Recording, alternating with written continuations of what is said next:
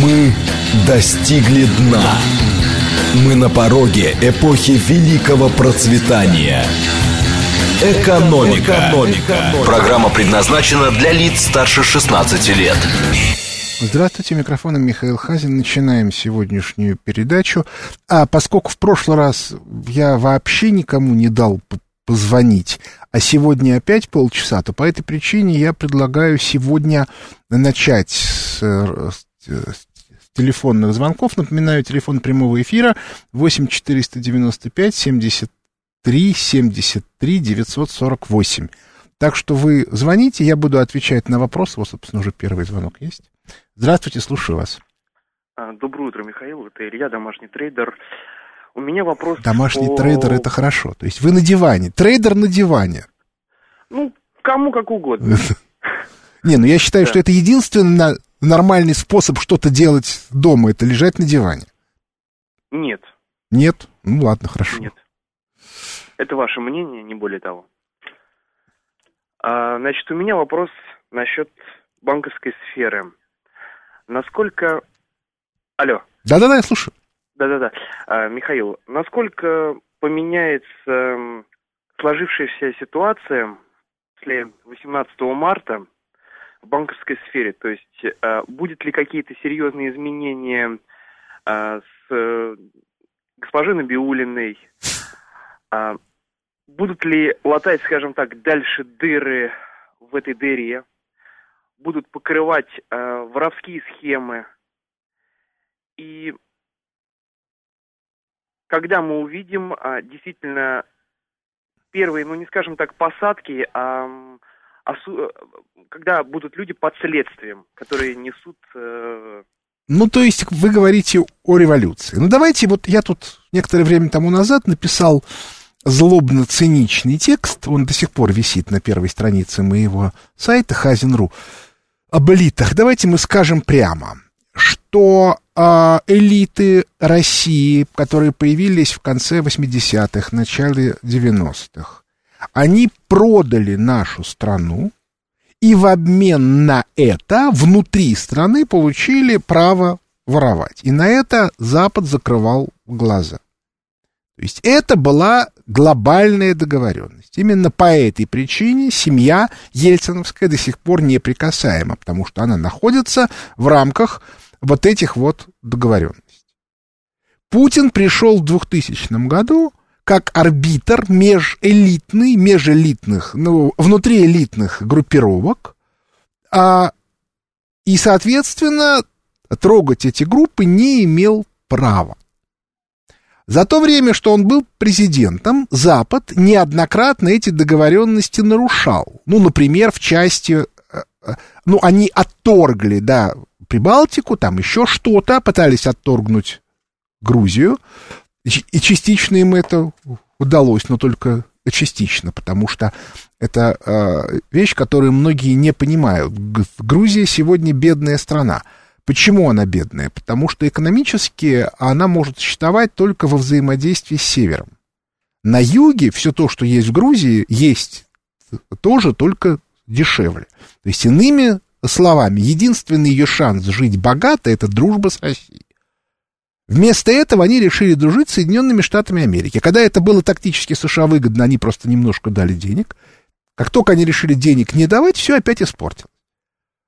По этой причине вот тут как бы ничего нельзя сделать. Это объективная ситуация. Да, вот абсолютно. Вот. А, соответственно, что касается э, Путина, то в 2007 году в своей знаменитой Мюнхенской речи он попытался объяснить, что, ребята, так делать нельзя. Запад ему на это ответил, мы тут главные, мы определяем правила игры, а ты со своими глупостями не лезь. Результат мы видим. То есть Россия начала проявлять некоторую активность, не самую удачную, кстати, потому что а, элитные группы Путин все-таки трогать не стал, прежде всего, либерально. И поэтому основной вопрос следующий. Насколько нарушены договоренности? Кстати, они нарушены очень сильно, потому что эти договоренности подразумевали, что Россия будет получать иностранные инвестиции. Сегодня они не идут и в рамках санкций, и в рамках общей экономической ситуации. По этой причине фактически это соглашение расторгнуто. Я, собственно, э, считаю, что формально оно было расторгнуто в тот момент, когда к власти в США пришел Трамп, потому что Трамп это уже на мировом уровне альтернативная элитная группировка, той, с которой договаривалась семья Ельцина в начале 90-х. И по этой причине а, а, он совершенно не собирается исполнять вот эти обязательства. Ну а дальше будем смотреть. Мне кажется, что э, ситуация изменится, потому что с точки зрения перехода к экономическому росту та банковская система, которая у нас сложилась, нам не нужна. Нам не нужны валютные спекулянты, нам нужны а, а, нам нужны кредиты в реальный сектор, а, а выдавать кредиты в реальный сектор практически никто у нас уже сегодня не умеет, потому что те, кто умел, были ликвидированы Центральным банком, особенно в регионах, а в том числе из-за того, что их поставили в невыносимые условия, а те, которые остались, они вот занимаются финансовыми спекуляциями. По этой причине у меня есть ощущение, что довольно велика вероятность, что ситуация будет меняться. Но, как и всегда, когда речь идет об элитных разборках, сказать э, точно нельзя. Это дело достаточно сложное. Здравствуйте, слушаю вас. Алло, здравствуйте, Михаил. Здравствуйте. А вот у меня вопрос такой к вам. Вот то, что произошло в 91 году и происходит сейчас – это каким-то образом было запрограммировано в системных ошибках 1917 года, ведь сейчас фактически бюрократия, номенклатура и их детишки... Нет, конечно нет, конечно нет. Ну что вы, потому что те люди, которые сегодня у власти, это люди, которые принципиально отрицали а, те результаты, которые были в 2017 году. Но нужно при этом отметить, что в 2017 году, если мы имеем в виду октябрь 2017 года, Великую Октябрьскую социалистическую революцию, то тогда к власти пришли, а, ну, назовем условно, большевики. То есть люди, ориентированные на мировую социалистическую революцию. Понимание того, что на мировую революцию сил еще нет, по объективным причинам, и Маркс это писал, пока еще концентрация а, капитала не достигла максимума. В 2017 году в мире было четыре независимых валютных зоны.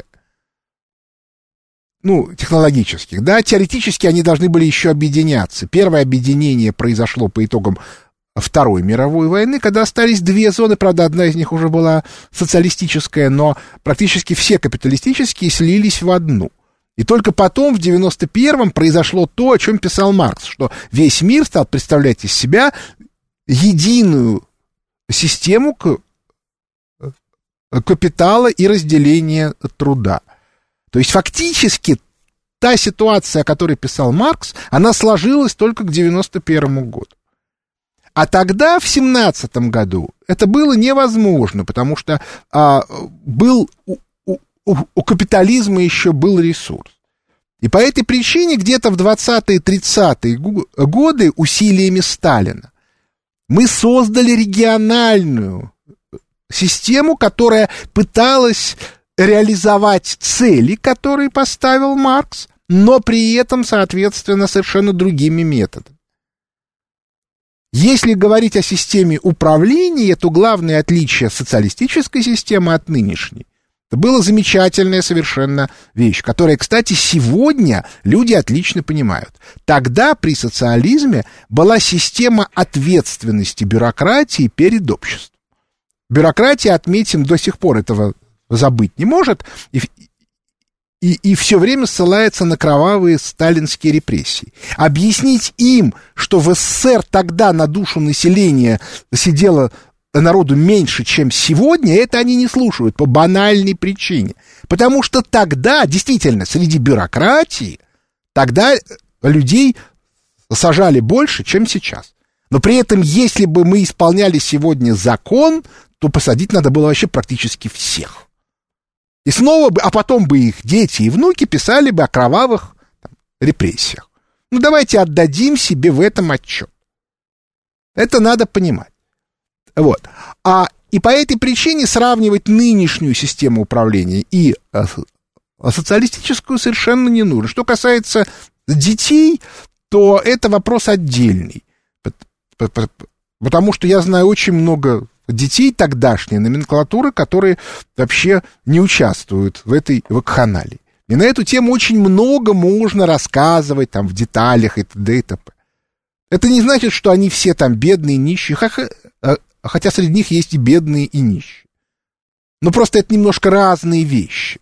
Те, кто определяет правила игры, да, они, многие из них, их родители были достаточно успешны при советской власти, хотя не всегда. Но я знаю очень многих людей сегодня, с которыми их родители не разговаривают, потому что они предали, да, вот те идеалы и ценности, в которых их родители жили. Ну, типа, да, ну, вырастили ублюдка, да, ну, что делать? Ну, бывает. Это, конечно, очень обидно и плохо. Но, тем не менее, из этого нужно исходить. Тут вот мне пришло сообщение э, э, по телеграмму. Пресс-секретарь Роснефти Леонтьев охарактеризовал нынешнюю экономическую политику правительства одним словом – безумие. Вы согласны? Ну, давайте смотреть, да? Миша Леонтьев э, человек в экономическом плане очень грамотный. Он окончил, он имеет профильное образование, он окончил Плехановский институт, и он работает в крупной компании, причем зная его и зная его отношения с руководством компании, он реально понимает, что там происходит. Ну, я его знаю очень много лет, и поэтому я это могу сказать с полной ответственностью. И по этой причине, в отличие от большинства там, пресс-секретарей, пиарщиков, которые э, просто тупо транслируют ту линию, которую им вложили, он может себе позволить, разумеется, в рамках корпоративной политики, но высказывать свою позицию. И в этом смысле, вне всякого сомнения, эта позиция безумная. Но давайте смотреть, да, мы совершенно четко понимаем, что нынешнее правительство либеральное люто ненавидит государственную компанию «Роснефть». Почему? Да по банальной причине, потому что наше правительство с точки зрения правил игры, по которым оно играет, которое есть, ну, условно говоря, Вашингтонский консенсус, эти слова сейчас не принято употреблять, но суть от этого не меняется. Она, они требуют приватизации. То есть, иными словами, Роснефть надо отдать кому-то для того, чтобы они использовали ее для выжимания из нее личной прибыли. Ну и, собственно говоря, мы видим, да, что происходит с э, приватизированными компаниями, как они работают. Их разворовывают, и они умирают. У нас фактически выжили только те компании, которые не были э, приватизированы. Ну или в которых осталась некоторая принципиальная роль государства. И вот это вот нужно понимать. И с этим-то ничего нельзя сделать. Здравствуйте, слушаю вас. Доброе утро. Доброе утро. Михаил, а вот скажите, пожалуйста, вот, вот у нас район, половина, один миллионер Прохоров купил, половина другой – Едешь на лыжах, одни березки в полях растут. А в Белгородской области, там Савченко, он половину земель перевел в областную собственность. И у него первое место в России по сельскохозяйственной продукции. Вот как вот совместить с рыночными отношениями? Ну так и совмещено. Вы, вы поймите, если бы рыночные отношения были бы, если бы, как, как это и планировалось, да, еще в начале 80-х в СССР, что надо очень медленно выращивать предпринимателей, и, соответственно, если что и приватизировать, то под масштаб этих предпринимателей. Вы понимаете, что у нас нефтяные компании, а крупные государственные компании, еще чего-то, выигрывали люди, которые заработали в конце 80-х. Чем они заработали? Бандитизмом, а, торговлей алкоголем и еще чем-то. Ну или же со, Соответственно, они принадлежали каким-то людям, близким к крупным, а, как это, перекрасившимся партийным чиновникам. Ну вот вам и результат. Вы поймите, что у нас была, логика была очень простая. Разворовать. Вся чубайсовская логика приватизации, которая шла против законов, принятых Верховным по советам, у них была одна единственная цель — воровство. Вот они сейчас начнут объясняют, что типа вот, причины были политические, еще что-то. Это вранье. И есть к этому железобетонное доказательство. Закон уже был принят, по которому граждане могли участвовать в приватизации своими сбережениями, созданными до там, 89 -го года, по покупательной способности 89 -го года, до Павловской реформы. И все эти сбережения Гайдар ликвидировал ровно для того, чтобы граждане не могли мешать его дружбанам разворовывать гос э, собственность. Они варюги. А будущее с варюгами строить нельзя. Это ни у кого никогда не получалось. Потому что варюга вообще не думает о будущем. Он думает, как украсть то, что уже создано в прошлом. Ну, если этого не понимать, то тогда о чем говорить? Здравствуйте, слушаю вас. Э, доброе утро, Михаил Леонидович. Я тоже Михаил. И вся моя сознательная жизнь прошла в Советском Союзе. Вот я пытаюсь стать позиции. Скажите, пожалуйста, а вы лично видели в конце 80-х, во что советская система превратила нефтедобывающие районы? Все, я очень хорошо знаю эту тему. И Нижневартовск, и Юганск, и Лангепас, и Урай. Я там был лично, это было страшно. Там ничего уже не работало, там не платили зарплату. Там восстановление скважин было ноль. То есть люди слонялись, то есть полное банкротство. И это не Гайдар сделал. Это не конец 80-х, это, это начало... Да перестаньте. Значит, э, э... А что перестаньте? 87-й год, 89-й год. Что это такое? Никаких Ельцинов тогда не было.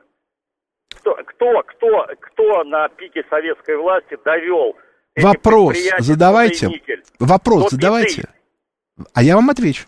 Кто завел, хорошо, расскажу.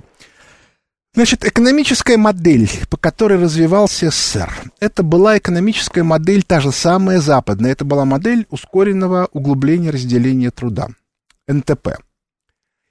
И а, поскольку эта модель требует расширения рынков, то, безусловно, любая экономическая система, выстроенная по этой модели, попадает в экономический кризис. СССР, а, темпы роста СССР – с 46 по примерно 60 год составляли где-то 15% в год. И когда Хрущев в 61 году объяснил э, на съезде партии, что мы будем жить при коммунизме, к 80-му году, он на самом деле даже не совсем врал, он просто взял вот эти вот э, темпы роста предыдущих 15 лет, отложил на 20 лет вперед и радостно сказал, что вот. А вместе с тем уже в 60-м году начались первые э, признаки кризиса, который в СССР получил название кризис падения эффективности капитала. А, это у нас. А он в СССР назывался э, падение фонда отдачи. Эффективность падает. Это описано у Маркса, это вообще у всех описано. Вообще первый раз об этом сказал а, Адам Смит. Он, правда, не, не в таких терминах. Он говорил о том, что углубление разделения труда останавливается в замкнутой системе, э, достигнув некоторого предела. Так вот, э, из-за того, что в СССР было плановое хозяйство, а СССР выступал, а, использовал эту модель в, рамках модели государства-корпорации. То есть, иными словами, СССР выступал во внешнем капиталистическом мире как государство-корпорация, при этом все граждане были акционерами этой э, корпорации. И, соответственно, а, где-то э, до примерно начала 70-х в СССР были попытки через реформы увеличить а, эффективность вложений. Было две реформы. Первая была реформа Хру... Хрущева, а второй была реформа Косыгина Либермана. Ни та, ни другая реформа, разумеется, эффекты не дали по банальной причине, потому что а, она, она носила объективный характер. В реальности у нас были две экономические системы, американская и советская, и нужно было как бы побеждать противоположную систему. К слову, в начале 70-х мы победили. А, и это признавали на Западе. Но проблема стоит в том, что э, победив, ну как бы, мы не стали этот выигрыш форсировать. И в результате, ну, потому что у нас была мысль, вот у того поколения, которое в тот момент было у власти в СССР, было полное ощущение, что мы, ну, есть же э, теория, да, марксизм, мы выигрываем в любом случае, а поэтому не нужно рисковать, а вдруг они устроят атомную войну. Поэтому не нужно рисковать, а надо медленно, медленно, медленно. А они при этом в 81 году придумали способ, которым они компенсировали свой кризис, который начался в начале 70-х. Я напомню, что все 70-е годы СССР рос, а Запад падал. Поэтому ощущение, что они проиграли, было очень сильное. Но э, в начале 80-х они придумали то, что потом назвали рейгономика, и в результате форсировали следующую волну технологического э, развития. Э, которую мы сегодня называем информационные технологии. Беда состоит в том, что они в результате накопили долг, с которым сегодня ничего нельзя сделать. То есть вот сегодня они впали в кризис 70-х, сильно пролонгированный, но, но значительно более усиленный и глубокий. Но дело не в этом, а дело в том, что а, поскольку кризис в СССР продолжался, темпы роста падали, то надо было как-то стимулировать а, уровень жизни населения, потому что социализм, да, всем должно быть хорошо. Я очень хорошо помню, я пошел в школу в 69 году, окончил ее в 79 году. Я очень хорошо помню, как сильно увеличилось благосостояние людей вот за эти 10 лет. То есть, когда я в 69-м пошел в школу, то а, у нас в, в половине класса у, у них они жили в коммуналках. А, соответственно, когда я школу заканчивал, то, по-моему, у нас вообще в коммуналке никто не жил в классе. Хотя я сменил четыре школы, поэтому это был не тот класс, в котором я, я начинал. Но, в общем, в этом смысле ситуация изменилась не сильно. Так вот, а если смотреть на вот эту вот ситуацию, то в начале 70-х было принято решение. Поскольку на Западе нефтяной э, кризис, и они не могут отказаться покупать нашу нефть, поскольку это снижало остроту кризиса. И ровно в 73 году Самотлор вышел на как бы а, на работу, то а, они решили в СССР продавать нефть для того, чтобы закупать ширпотреб и повышать уровень благосостояния населения. Я напомню, то, только 73 -го года мы вышли на мировые нефтяные рынки. Но уже к началу 80-х темпы роста, я когда работал в Институте статистики и экономических исследований, еще Госкомстата СССР, 89-90, то а мне Эмиль Борисович Ершов, который тогда был директором института, мне рассказывал, что они посчитали реальные темпы роста СССР – а, ну вот, исходя из своего понимания. И пришли к выводу, что темпы роста стали нулевыми в начале 80-х. И вот в этот момент и начались проблемы. Что делать? То есть как э, либо начать э, затягивать пояса у граждан и пытаться оздоровить э, экономику, или же надо любой ценой увеличивая экспорт нефти, а, повышать уровень благосостояния граждан. И то, что произошло, вот, вот, вот вы говорите, что в 1987 году было плохо. Это было плохо ровно потому, что а, а, к этому а, моменту уже идея о том, что нужно а, что-то делать с экономикой, она очень сильно, а, она очень остро встала. Я напомню, Горбачев пришел в 85 году, и первая его мысль была про модернизацию. Это называлось ускорение. И уже через несколько месяцев стало понятно, что это не работает. Так что на самом деле все было значительно э, э, сложнее. И в этом смысле я считаю, что вы очень сильно упрощаете ситуацию упрощаете, я бы сказал, до идиотизма. Ну, собственно, к сожалению, на этом наши сегодняшние полчаса подошли к концу. У микрофона был Михаил Хазин. Благодарю за внимание. До свидания.